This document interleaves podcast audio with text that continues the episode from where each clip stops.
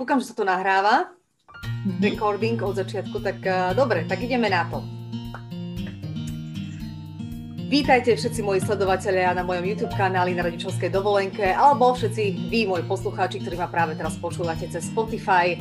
Po dlhšej odmlke podcastovej e, som tu opäť s ďalšou zaujímavou ženou, mamou, ktorú iste dobre všetci poznáte. A tak sa trošku viac porozprávame aj o tých e, materinských záležitostiach, lebo o tých kariérnych sme sa rozprávali v live streame, ktorý nájdete stále na, na mojom feede, na Instagrame na, rodič, na rodičovskej dovolenke, takže si to určite pozrite. No a teraz v tejto chvíli už vítam Andrejku Šprochovú. Adi, čau. Ahoj, čau Lucka, čau. Ďakujem za pozvanie tak som rada, že si tu. Už momentálne dvojnásobná mama, takže máš už aj väčšie skúsenosti ako ja.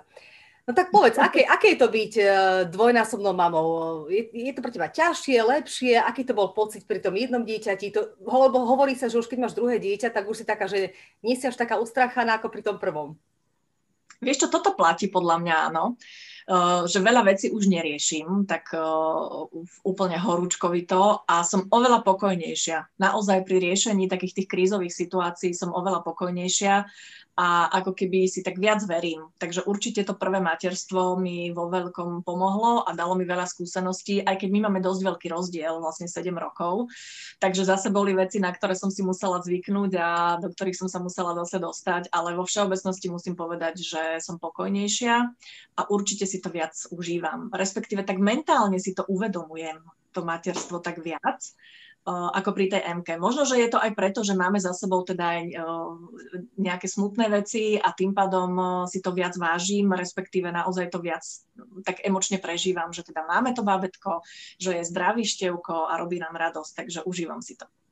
No, spomínala si, že je medzi nimi 7-ročný uh, rozdiel, že je to také možno musela si sa opäť do toho dostať, že ako sa starať o bábetko. Ja by som mala inak tiež ten problém teraz, že čo mám vlastne robiť, lebo už som na veľa vecí zabudla, to je pravda, ale na druhej strane je to možno aj dobré v tom, že vlastne e, ti cerka vie trošku aj pomôcť už so synom, či trošku že sa o neho vie postarať. Áno, absolútne, absolútne áno, pretože jednak ona už je samostatná vo veľa veciach takže ona už sa sama oblečie, sama je, čokoľvek, takže naozaj, že tam stačí povedať, že MK, prosím ťa, obleč sa, už nachystaj sa. A druhá vec je, že napríklad už Števkovi vie čítať, takže ona si koľkokrát k nemu láhne a keď ja nemôžem alebo je nespokojný, tak ona mu číta a on to miluje, on ju tak mm. počúva, vieš to tak vidieť, že ako úplne, on ju hlce očami všetkým, alebo sa s ním vie pohrať alebo ho len tak teda postrážiť, alebo ho dám k nej do izby a ona keď sa hrá, tak on je pri nej na koberci a jemu to stačí, on je spokojný, šťastný, že ju vidí a on kúka a celý je z toho taký vyčudovaný, že čo sa deje. Takže áno, v tomto ten vekový rozdiel je podľa mňa fantastický, lebo Emka mi veľmi pomáha. Na druhej strane je mi úplne jasné, že uh, sa spolu už veľmi nepohrajú, pretože ako bude števko rásť, aj Emka bude rásť. Ona síce stále hovorí, že bože, mami, ja už sa neviem dočkať, že kedy sa budem so števkom hrať, že ja už sa tak teším, keď sa budeme spolu hrať. No len ona si to neuvedomuje, samozrejme, že si to neuvedomuje, že keď uh, bude on vo veku, že sa môže hrať, tak ona už bude zase vo veku, keď sa jej nebude chcieť hrať. Uh-huh. No ale tak, taký je život prosto, to, takto to vyšlo. Uh, ja som si veľmi želala mať menší vekový rozdiel. Nuž, ale vieš, aký je to, že človek e, mieni, pán Boh mení, e, takto, takto to prišlo, takže takto sme to prijali. A ja mám inak tiež sestru o 7 rokov mladšiu. To je zaujímavé, že, že sa vlastne takto zopakovala História. generačne nejaká vec, áno. Uh, Takže MK mi naozaj veľmi pomáha a, a, je to iné, ako keby bolo medzi nimi, ja neviem, 3 roky, 4 roky. Tam si myslím, že tie mamičky majú oveľa väčší záhul, ako mám ja, pretože ja už mám vlastne samostatné dieťa. No ale veď na druhej strane, ona ho potom bude môcť už odviezť do škôlky alebo možno aj do školy, vieš, že budeš mať o starosť menej. Áno, áno, veď určite áno. Aj keď asi budem musieť toto tak veľmi robiť šetrne, lebo niekde som čítala, že že niekedy rodičia tak priveľa naložia, vieš, tomu staršiemu súrodencovi, že, ktorý sa vlastne musí potom starať o toho mladšieho, že ho presne, že chodieva ho dať do, ráno do škôlky, potom ho vyberie z tej škôlky, že ako keby ukracovali sme my rodičia potom detstvo tým deťom. Uh-huh. Ja mám napríklad staršiu sestru aj o, o tri roky a ja si pamätám, že tú mladšiu, o, ona naozaj, že sa o ňu starala veľmi, že aj do školky s ňou chodila, aj zo školky ju vyberala, aj jedno s druhým a nechcem povedať, že to zanechalo stopy, lebo to by bolo tak akože veľmi, veľmi dramaticky by som to skonštatovala, ale naozaj niečo na tom asi je, že, že treba tým deťom tie povinnosti tak riediť alebo tak rozumne dávať, aby nemali pocit, že im ukracujeme detstvo. No, ja ako najstaršia zo štyroch mám skúsenosti svoje. Áno, no. Ty si musela byť ako druhá mama. No, aj, aj som bola, aj som bola, takže, no. ale tak zase nebolo to zle, lebo prakticky Uh, nie, že nebolo to zlé, ale vlastne ja som aj teraz taká ako keby, vieš, že stále mám taký pocit, že sa musím o nich starať, vieš, že keď niekto nemá prácu, tak už im niečo hľadám, už toto, už ich komandujem a vždycky tak, že Ježiš Maria už sa do nás nestaraj, že to je naša vec proste, že akože riešim veci, ktoré nemusím riešiť, aj možno aj ich nejaké partnerské alebo čo, lebo tak ten najstarší súrodenec má stále takú keby zodpovednosť, vieš, za tých mladších, že musí tak trošku dohliadať. A vlastne Jasne. ja som im musela robiť aj dobré meno v škole, lebo my sme študovali všetci na jednej škole základnej, tak vždycky to tak, á, Lucia, tak našťastie som im robila dobré meno, takže mali dobre vydlaždený chodník, vieš. No ale ono to funguje funguje, vieš, aj opačne, že vlastne tí mladší súrodenci teda uh, mali robiť dobré meno tiež, lebo ty si nejakú látku nastavila a teda no. tým pádom sa očakávalo od nich, že budú rovnako dobrí no. ako lebo teda u nás to tak fungovalo, hej, že ja som tiež chodila na rovnakú základnú školu ako moja staršia sestra a to vždy tak bolo, že áno, áno, Renka je veľmi šikovná, tak dúfame, že aj ty budeš taká šikovná. tak, no, ne, nesmeli ste sklamať. Áno, áno, áno, presne. A tá najmladšia, to už bol taký Benjaminček rodiny, vieš, že tam už sa veľmi nejak extrémne neriešilo na, na renku boli asi najprísnejší naši, na tú najstaršiu. Možno, že neviem, že či aj u vás to tak bolo. No jasné. Na toho najstaršieho súrodenca sa asi vždy na to najstaršie dieťa kladú najväčšie nároky. Aj rodičia máme presne tú predstavu, že ako by sme si to predstavovali, ako by sme chceli. A potom už každým ďalším dieťaťom už je samozrejme aj situácia v rodine iná. Mm. A už potom ten najmladší je asi taký Benjaminček, že tam už sa veľa odpúšťa možno toho, čo by sa pri tom najstaršom neodpustilo. Presne tak, presne tak to je, lebo viem, že ja som mala veľa vecí zakázaných, aj napríklad časy, kedy som sa musela vrátiť domov a tak ďalej, žiadne nejaké diskotéky do rána, a moji súrodenci tí už v pohode, do rána si chodili po diskotékach o 5. o 6. ráno domov a nikto s tým nemal problém, hej, takže vlastne oni si užili ten život viac ako ja tej puberte alebo v, t- v tom takom neskôršom dospeláckom veku alebo skoršom dospeláckom veku, tak je to správne. No však dobre, však áno, súrodenecké vzťahy máme, je dobré, že tých súrodencov máme, aj keď niekedy nám robia nervy riadne, ale zase je to fajn. E, môj syn je jedináčik a možno to aj takto zostane asi, ale zase nevidím, že by mal nejaký akože problém s tým, že je sám. Dnes je aj veľa mm-hmm. ľudí, uh, si myslím, že má aj dobrých kamarátov, že vie si to takto vykompenzovať a my sme aj tak veľká rodina, takže bude mať stále s kým sa hrať a tak ďalej. Dokonca sme tri ja sestry. Myslím, a máme... deti nejak extrémne akože týmto netrpia, že keď mm-hmm. nemajú súrodce. Jasné, že asi, asi ste mali fázu, alebo možno budete mať ešte fázu, kedy sa bude pýtať, že prečo nemá bračeka alebo sestričku, alebo že by možno chcel, ale nie je to také bytostné, že by, že by nieči, niečo im v tom živote chýbalo. Mm. Akože určite nie. No tak venujete mu 100% pozornosť, chodí do škôlky, čiže má aj kamarátov, takže áno, ja si to tiež myslím, že, že tí súrodenci neprichádzajú kvôli deťom. Áno, áno, presne tak. A hlavne ja mám tri sestry, ktoré majú, my máme vlastne uh, deti, synov po roku, hej, čiže oni sa aj vekovo si, si blízky, veľmi tí bratranci, takže myslím si, že si nájdu akože spoločnú reč vždycky. A um, ale ako je to fajn, akože mať aj viac súrodencov. Ja si myslím, že to na rozhodnutí každého rodiča, že koľko detí si želá mhm. mať. A vôbec to nie je o tom, že keď je jedinač, tak, tak je rozmaznaný, lebo na, môj naozaj rozmaznaný nie je. Vôbec to nie je o tom, ale samozrejme, že má toho možno viac ako detí, ktorých je v domácnosti eh, hej, väčší mhm. počet. Vy ste vždy, ty si vždy túžila mať dve deti, alebo si chcela mať aj viac detí? Uh, hovoríš, že je tam ten 7-ročný rozdiel? No ja som chcela, ja som vedela vždy, že chcem teda mať viac detí ako len jedno.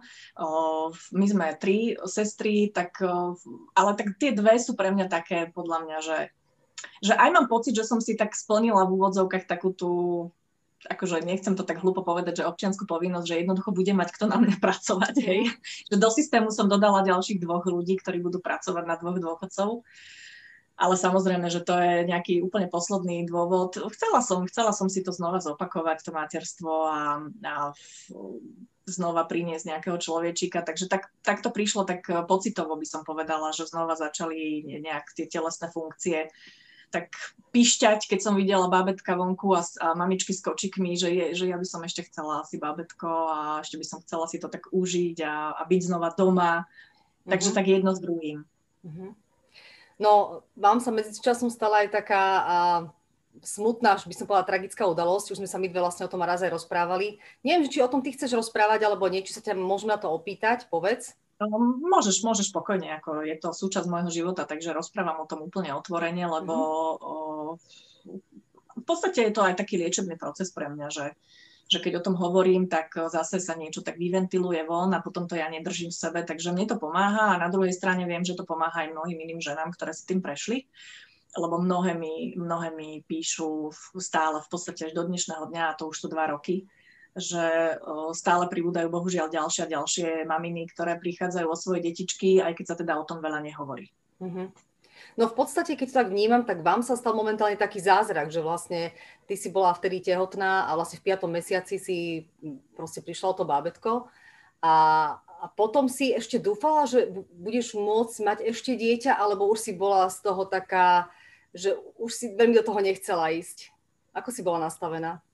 Uh, vieš čo, ja som chcela, určite vždy som, už som si hovorila na začiatku, že už keď som prišla domov z nemocnice, že určite to nechcem zdať, že uh, chcem sa pokúsiť znova, ale samozrejme, že som sa bála. Vieš, že nezistilo sa, že by to bol nejaký uh, genetický problém, my sme teda vedeli, že bol úzel na pupočnej šnúre, čiže to bola nejaká fyziologická záležitosť, respektíve nejaká fyzika, hej, že sa prosto mm-hmm. bábetko zauzlilo. Takže o, nebolo to niečo, čo by bolo vo mne zakodované. To bolo pre mňa veľmi dôležité, že sme mali odpoveď na to, že čo sa stalo. Aj teda doktor mi hovoril, že naozaj nie je dôvod, aby sme to znova neskúsili, lebo tým, že to bábetko sa zauzlilo, tak to ne, nebol genetický problém. Takže ja som v podstate len nejak čakala do nejakého obdobia, kým som sa ja dala dokopy fyzicky a potom sme si povedali, že tak skúsime a buď sa podarí, alebo sa nepodarí a uvidíme. Mm-hmm. No, tak a chvála Bohu, teda števko prišiel. No, veď chvála Bohu. A bola si už vlastne pri tom treťom tehotenstve ako keby tak viac opatrnejšia? Uh, určite áno, najmä som sa veľmi bála. Veľmi som sa bála. Uh, tie prvé týždne som uh, až bála sa tak akože vo vnútri tešiť, lebo som sa bála, že tým niečo zakríknem a že sa niečo nepodarí. Takže ja som musela si stále v hlave opakovať, že toto je iný príbeh, toto je iné tehotenstvo, toto je iné bábetko, že som v poriadku a nie je dôvod, aby sa niečo udialo a budem myslieť pozitívne a nebudem sa prosto tak strachovať, lebo niekedy ten strach ťa vie až tak zviazať, vieš, až tak mm-hmm. úplne opantať, že až ťa rozbolí žalúdok a tak sa sám vystresuješ úplne tak nepríjemne. A potom som komunikovala s jednou mamičkou, ktorej tiež zomrelo bábetko dokonca v 8 mesiaci, alebo naozaj že nejak dva týždne pred termínom pôrodu. A ona bola tiež tehotná z okolností a, a ona mi o, napísala, že, že ona sa nebojí, lebo že nechce o, ako keby blokovať o, tú energiu tomu mm. malému človekovi. O, takže ona si sa jednoducho nastavila, že ona sa nebude báť, lebo tým pádom, že robí zle vlastne tomu malému. No, takže ja som si to, ja som si to tak nejak osvojila, osvojila, ale naozaj mi to chvíľku trvalo, že tie prvé týždne som mala úplne, že až, až bytostný strach a scenáre v hlave mi išli, že sa ráno zobudím a niečo sa udeje. Ja som si dokonca, som si kúpila aj e, odposluch srdiečka, lebo som bola tak nepokojná, že som si vždy ráno, keď som sa zobudila od nejakého toho 14. týždňa, tak som si proste na chvíľočku len vypočula, že srdiečko bije, super, môže sa začať mhm. deň.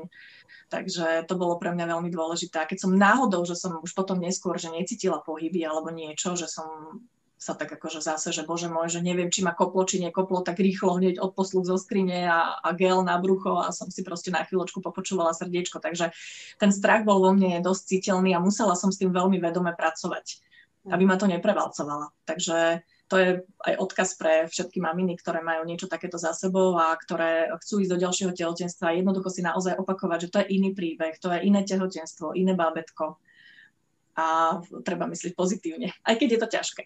Mhm. No, keď si to tak, eh, keď tak rozprávaš, tak vlastne si uvedomujem, že sme mali také podobné uh, životné udalosti, aj čo týka spojení s tým tehotenstvom, lebo ja som vlastne tiež mesiac pred pôrodom ako keby necítila pohyby, ale našťastie to bolo len, že som mala málo plod, plodovej vody alebo niečo také, že bolo to v poriadku. mm. nakoniec, ale tiež som vlastne porodila akutným cisárským rezom, čo aj ty. Ano. Čiže, ja čiže máme, máme, máme rovnakú skúsenosť. No. No. No, ako pre mňa to bolo totálne hrozné, akože ja som povedala, že mám skúsenosť aj z toho prirodzeného pôrodu tým pádom, aj z toho cisárskeho rezu a že ja som, ja, ako ja, mal, ja som mala fakt akože zlý pôrod, tak mám na to takú traumu, že, že aj sa bojím a preto ísť aj do ďalšieho bábetka a verím, že nie som asi jediná žena, ktorá to takto nejak prežila. Ty si to mala mhm. aké? Vieš čo, no tak pri MK to bolo tak, že o, tiež som mala málo plodovej vody, bola som vlastne týždeň pred termínom, o, čiže už si ma nechali v nemocnici a rozhodli sa, že na druhý deň spravia oxytocinový test, lebo MK bola menšia, mala menej gramov, ako by mala mať na ten svoj gestačný vek, takže tým pádom chceli zistiť, že či je vôbec schopná sa narodiť normálne, prirodzene teda. No ale k oxytocinovému testu ani nedošlo, pretože mne ráno začali kontrakcie, Takže ja som vlastne začala normálne akože pôrodný proces štandardne, na obed niekedy uh, začali kontrakcie, aj boli pravidelné, aj všetko. A potom ale o 4. alebo o pol 5. sa to zastavilo. A ja som v podstate až večer, večer o 8. stále bola iba na nejaké, ja neviem, či 4 cm otvorená. No, čiže doktori usudili, že keďže je MK menšia, ako by mala byť, a teda už je to takto, že to dlho trvá, tak si povedali, že najrozumnejšie bude teda akutný cisársky, keďže už to nepostupuje.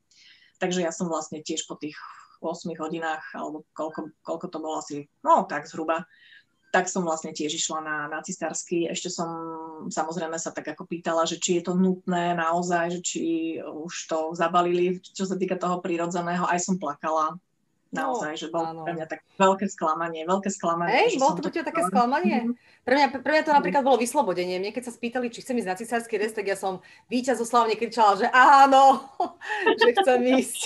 Už som nevládala, no. vieš, takže... Takže bolo to pre mňa také sklamanie, a, no ale tak chvála Bohu, všetko dobre dopadlo, takže to bolo OK. No a tuto pri Števkovi som naozaj bola tak mentálne nastavená, že to dám prirodzene. Aj som mala kurzy hypnopôrodu, aj prosto všetko som robila, čo sa dalo, aj som už mala pripravené, vieš, veci na masáž hrádze a anibol a neviem čo.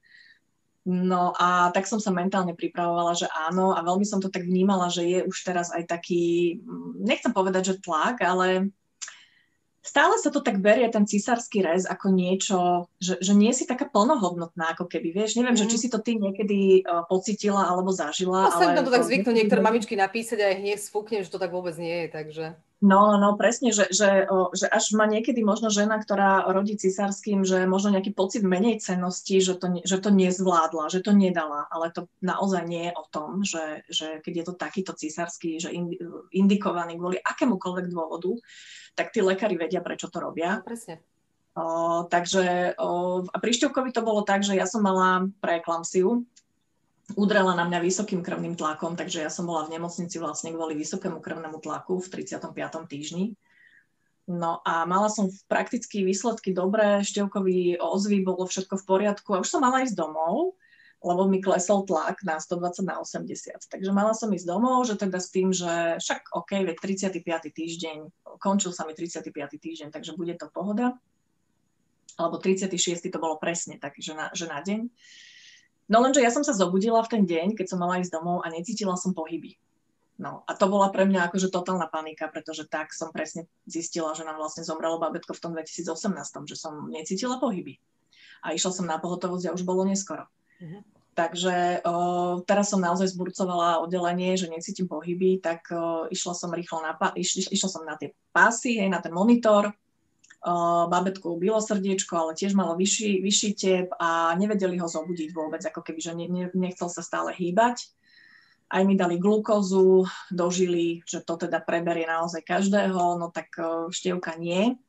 Takže tam v podstate z hodiny na hodinu prišlo rozhodnutie, že teda akutný cisársky, že nemáme na čo čakať, že pravdepodobne tá preeklamsia uh, a ten vysoký tlak uh, naozaj mu nerobili už dobre Takže to bolo naozaj, uh, to bolo rozhodnutie veľmi rýchle.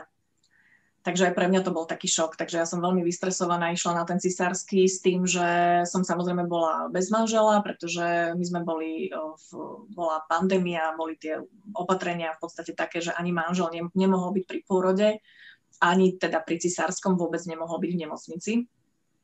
čiže ja som to musela všetko tak nejak rýchlo spracovať sama sebe a vlastne ísť do toho. Ja si pamätám, vieš že ma ešte poslali uh, na EKG, na, ja som na Antolskej rodila na EKG o tri poschodie vlastne nižšie a ja som v takom úplne, akože v takom delíriu proste sama som išla na to EKG po tej informácii, že, rodi, že idete rodiť, že ideme akutný cisársky, lebo proste bábetko, aby, aby, aby bolo fajn, aby sa proste všetko dobre skončilo. Čiže ja som v takom stave, že necítim pohyby, že idem na cisársky v 36. týždni, kedy ja som mala ísť vlastne domov a teraz ten obrovský strach a to všetko a ja som sama išla na to EKG, keď si to teraz akože spätne prehrávam, tak to je proste šialené, vieš, že so mnou nikto nešiel. Že uh, ja som fakt bola jak, jak keby nadrogovaná taká, vieš, úplne v takom šoku, že to bolo naozaj veľmi, veľmi ťažký moment pre mňa. Aj celá tá príprava potom rýchla na ten cisársky, to už to si pamätám, vedela som už, čo ma čaká, takže mala som pocit, že je to nekonečné, že to všetko nekonečne dlho trvá. Lebo už som si to raz zažila a, a teraz to bolo naozaj, že dlho, dlho, dlho.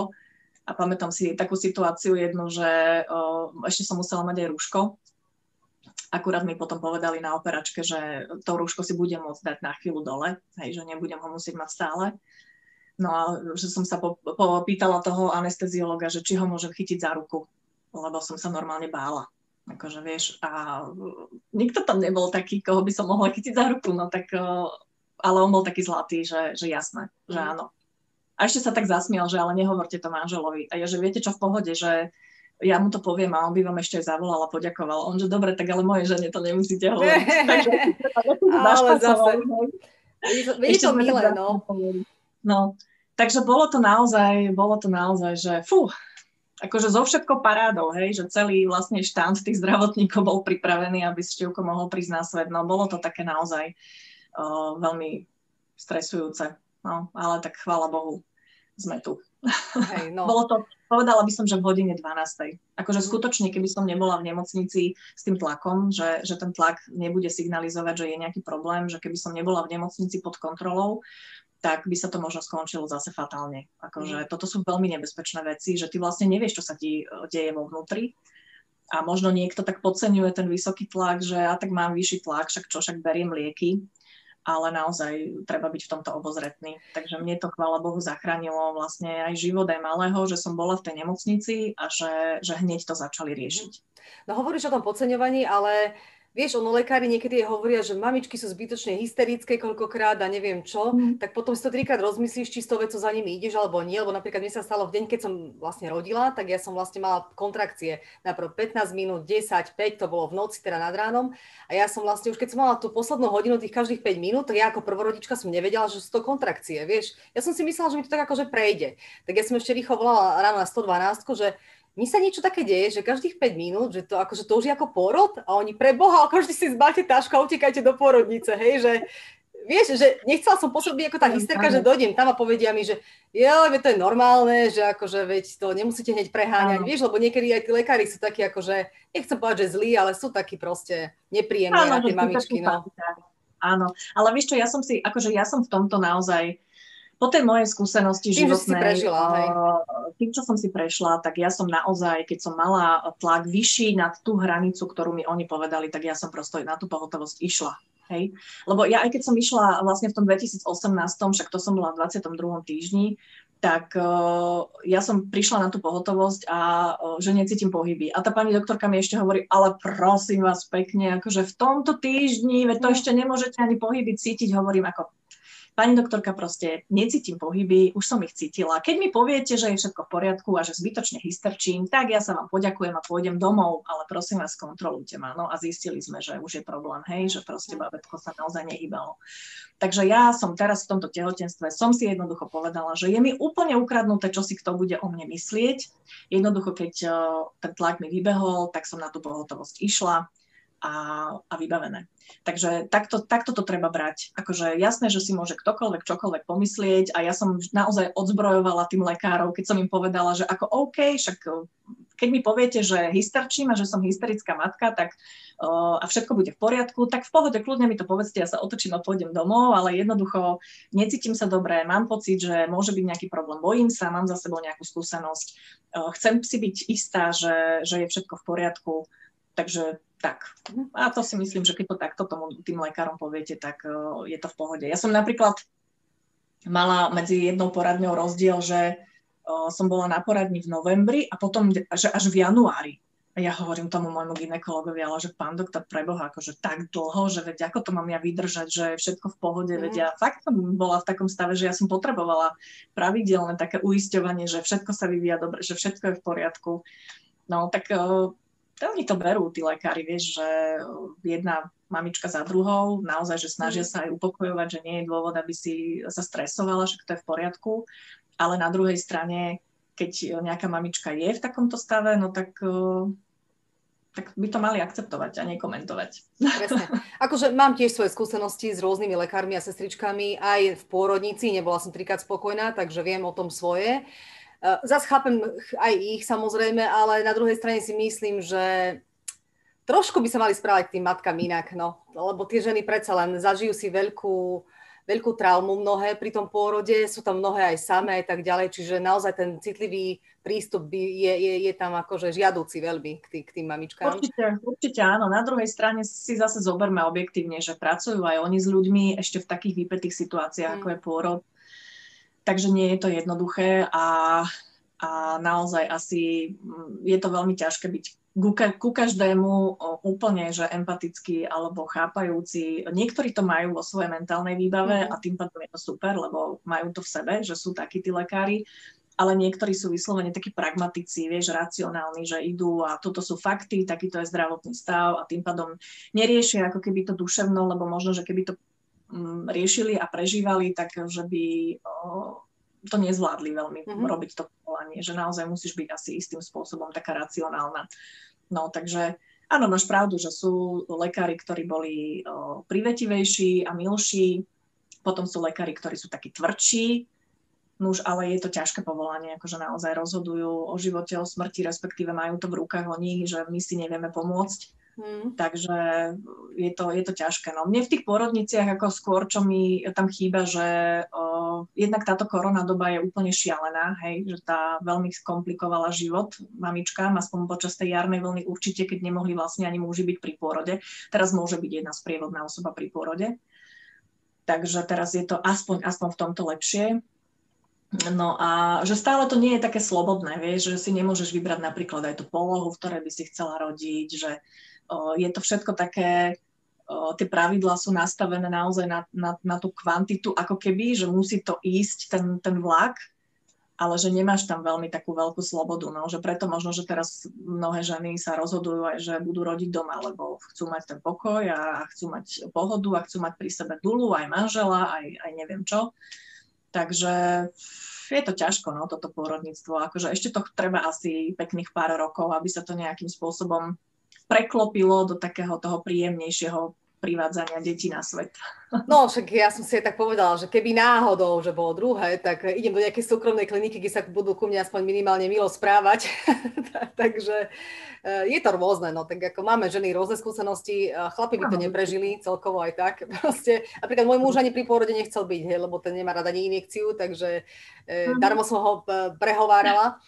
No ale čo som chcela, že mm, no týmto sme vlastne chceli povedať tým mamičkám to, že vlastne keď same cítia, že je nejaký problém a my máme ten šiestý zmysel, ten, ten inštinkt, že tak, tak nech to proste riešia. Že aj keď budú možno za, za trapky, alebo jednoducho, keď uh, si trošku aj tí zdravotníci na nich pokri, alebo na ne pokričia, že asi to treba risknúť a radšej ísť, radšej skor, skoro ako neskoro.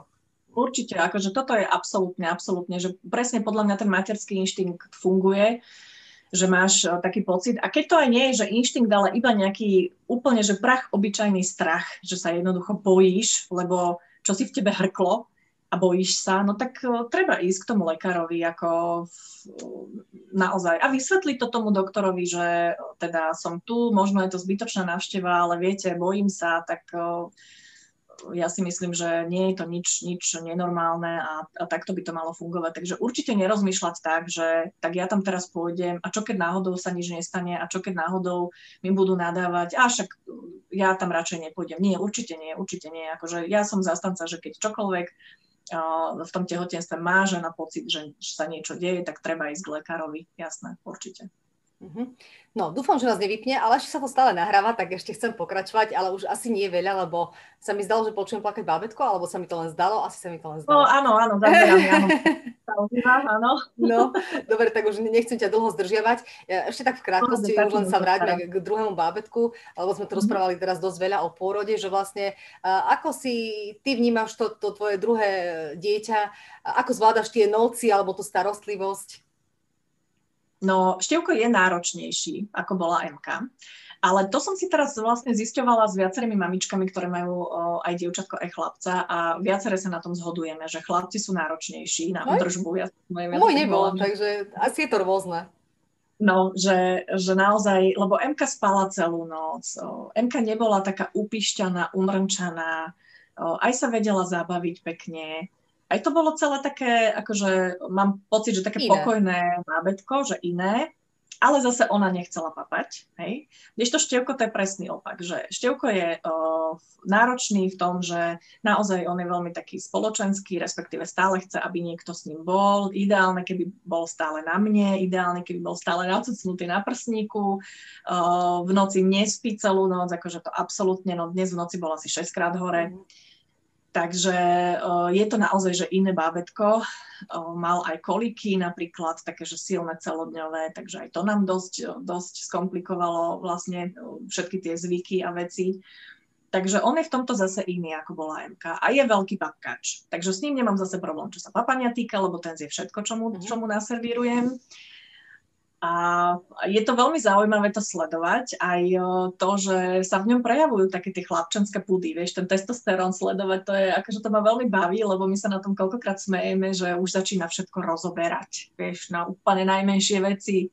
A každý kábel, ktorý kde nájde, tak chytá a je to strašne srandovné ho sledovať stále si tak vrčí uh, a vydáva také, také zvuky, vieš, také tie mačovské, takže sa na tom naozaj, že bavíme, že je to iné mať chlapca a mať dievča, aspoň teda u nás sa to tak potvrdilo, že je to iné. Mhm. Ale uh, nejak, nejak to neprežívam, zvládla som. Čo mi robí problém sú tie večerné, večerné tanečky okolo zaspávania, lebo pri Jemke som si zvykla, že som mu jednoducho uložila, dala do postielky a mala som večer pre seba. A to je pre mňa akože z pohľadu tej psychohygieny dosť zásadná vec, aby som mala ten večer pre seba, aby som naozaj že si mohla robiť to, čo ja potrebujem.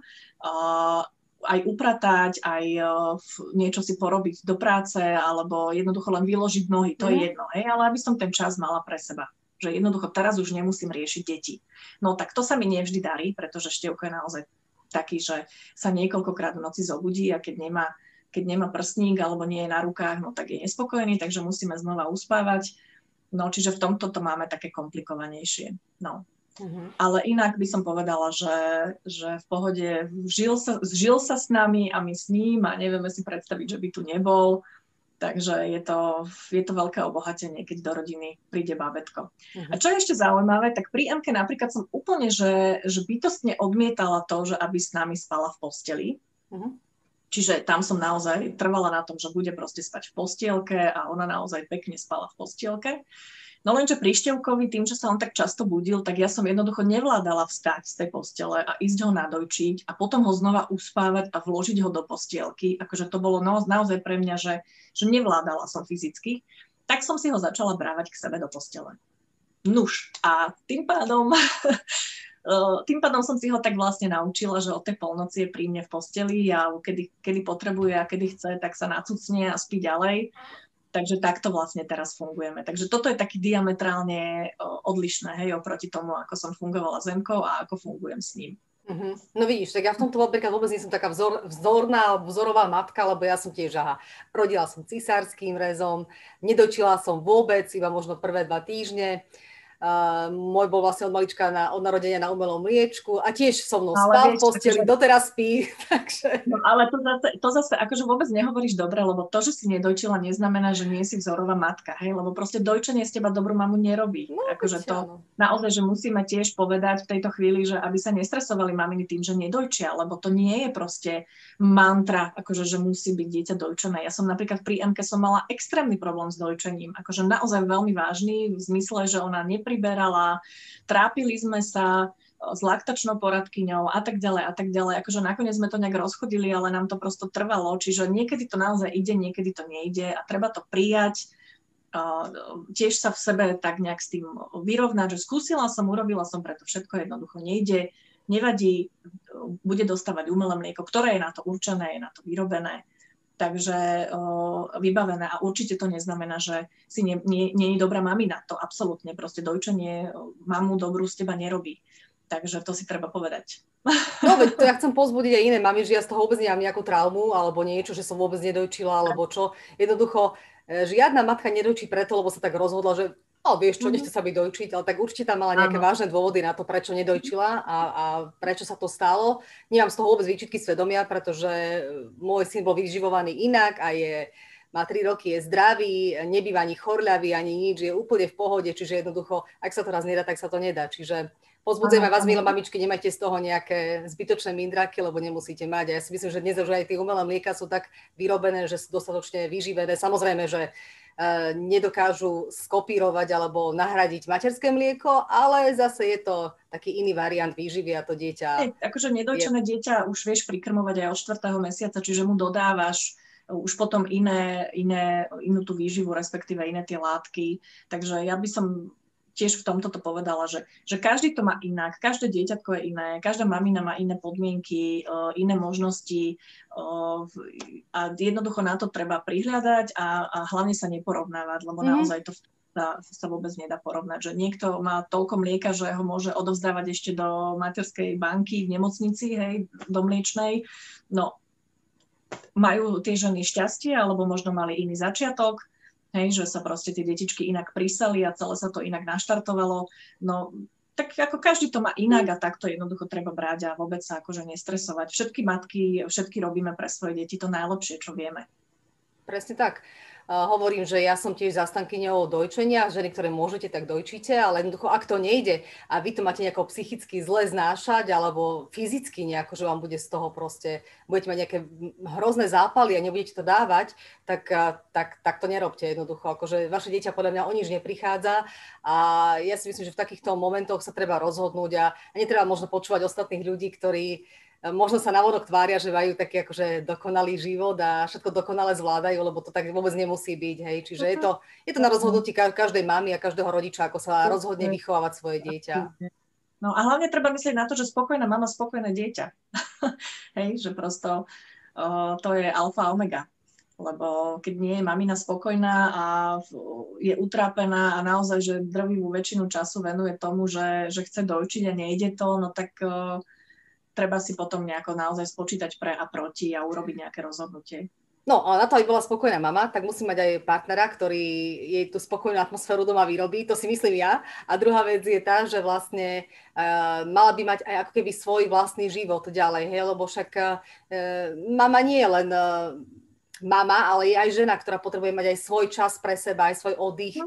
Ja som si to kompenzovala, hovorím na tej materskej rodičovskej dovolenke tým, že som si vytvorila podcast, robila som si články, ty tiež live streamuješ, robíš eh, storička a tak ďalej, že jednoducho, lebo už niektoré mami to odsudzujú, že a nestaráte sa dobre o tie svoje deti a neviem čo. No, každý nech sa stará o svoje dieťa, hlavne v prvom rade a v druhom rade potom sú aj tie matky z toho také akoby frustrované a unavené, lebo stále sa venujú len tým deťom a zanedbávajú seba. Hej? Čiže podľa mňa každá mama by si mala nájsť čas naozaj aj na seba, vytvoriť si ho. Prosto jednoducho, aj keď dieťa spí a dajme tomu neporiadok, ja som to tak aj mala, že je neporiadok, ale ja som si proste vtedy povedala, že nie, teraz oddychujem, koniec, proste som nevyspatá po nociach, oddychujem, treba si nájsť čas aj na seba. No, a sú zase maminy, vieš, ktoré nepotrebujú nejakú, ex, nepo, neprežívajú to tak, že by sa chceli o seba starať naozaj, chcú všetok svoj čas venovať deťom, ale to je presne o tom, že každá sme iná, každá, žijeme iný život a, a každý by si to mal sám nastaviť tak, ako to jemu vyhovuje a tým pádom z toho vyplýva, že by sme vôbec nemali riešiť tie druhé mamy, hej, lebo toto, toto mne sa napríklad nepáči, že, že sú maminy, ktoré sú skalopevne presvedčené o svojej nejakej pravde a o tom, že ich život a to, ako to oni robia, je to najsprávnejšie a snažia sa to takto prezentovať a, a to podľa mňa vôbec, vôbec tak nie je. Čiže OK, rozprávajme sa o tom, ako to máme, obohaďme sa navzájom. Skúsenosťami, môžeme sa aj inšpirovať navzájom, ale žiadne nejaké také násilnou formou alebo odsudzovanie, alebo nedaj Bože sa tu teraz pozastavujeme nad tým, že Pane Bože, tá už chodí do roboty, ako je to možné, že už chodí do roboty a pritom možno tá mamička, ktorá to hovorí, doma štrikuje, hej, alebo hačkuje a tiež sa venuje aj nejakým iným činnostiam ako, ako len to dieťatko. Takže naozaj ja hovorím, že ži a nechaj žiť a tým pádom by to bolo všetko vyriešené. Presne tak. Dobre, Adi, tak uh, my sme také ukecané ženy, že by sme dokázali rozprávať aj pol dňa ešte ďalej. Nám ten jeden live stream nestačil ani tento podcast, ale už pozerám sa na čas, už sme sa dosť zarozprávali, ale samozrejme bolo to k veci a bolo to fajn. Verím, že mnohé mamičky si z tohto uh, zoberú niečo k srdcu. Uh, tak som rada, že si tu bola. Ďakujem pekne za pozvanie, bolo to príjemné, že sme si takto pokecali a hlavne naozaj snáď sme povzbudili maminy, že, že nech si užívajú svoj život najlepšie, ako vedia. tak, presne tak. Tak sa maj krásne, všetko dobré ti želám a veľa zdravia. Ďakujem, pozdravujem rodinku, ahoj, ahoj.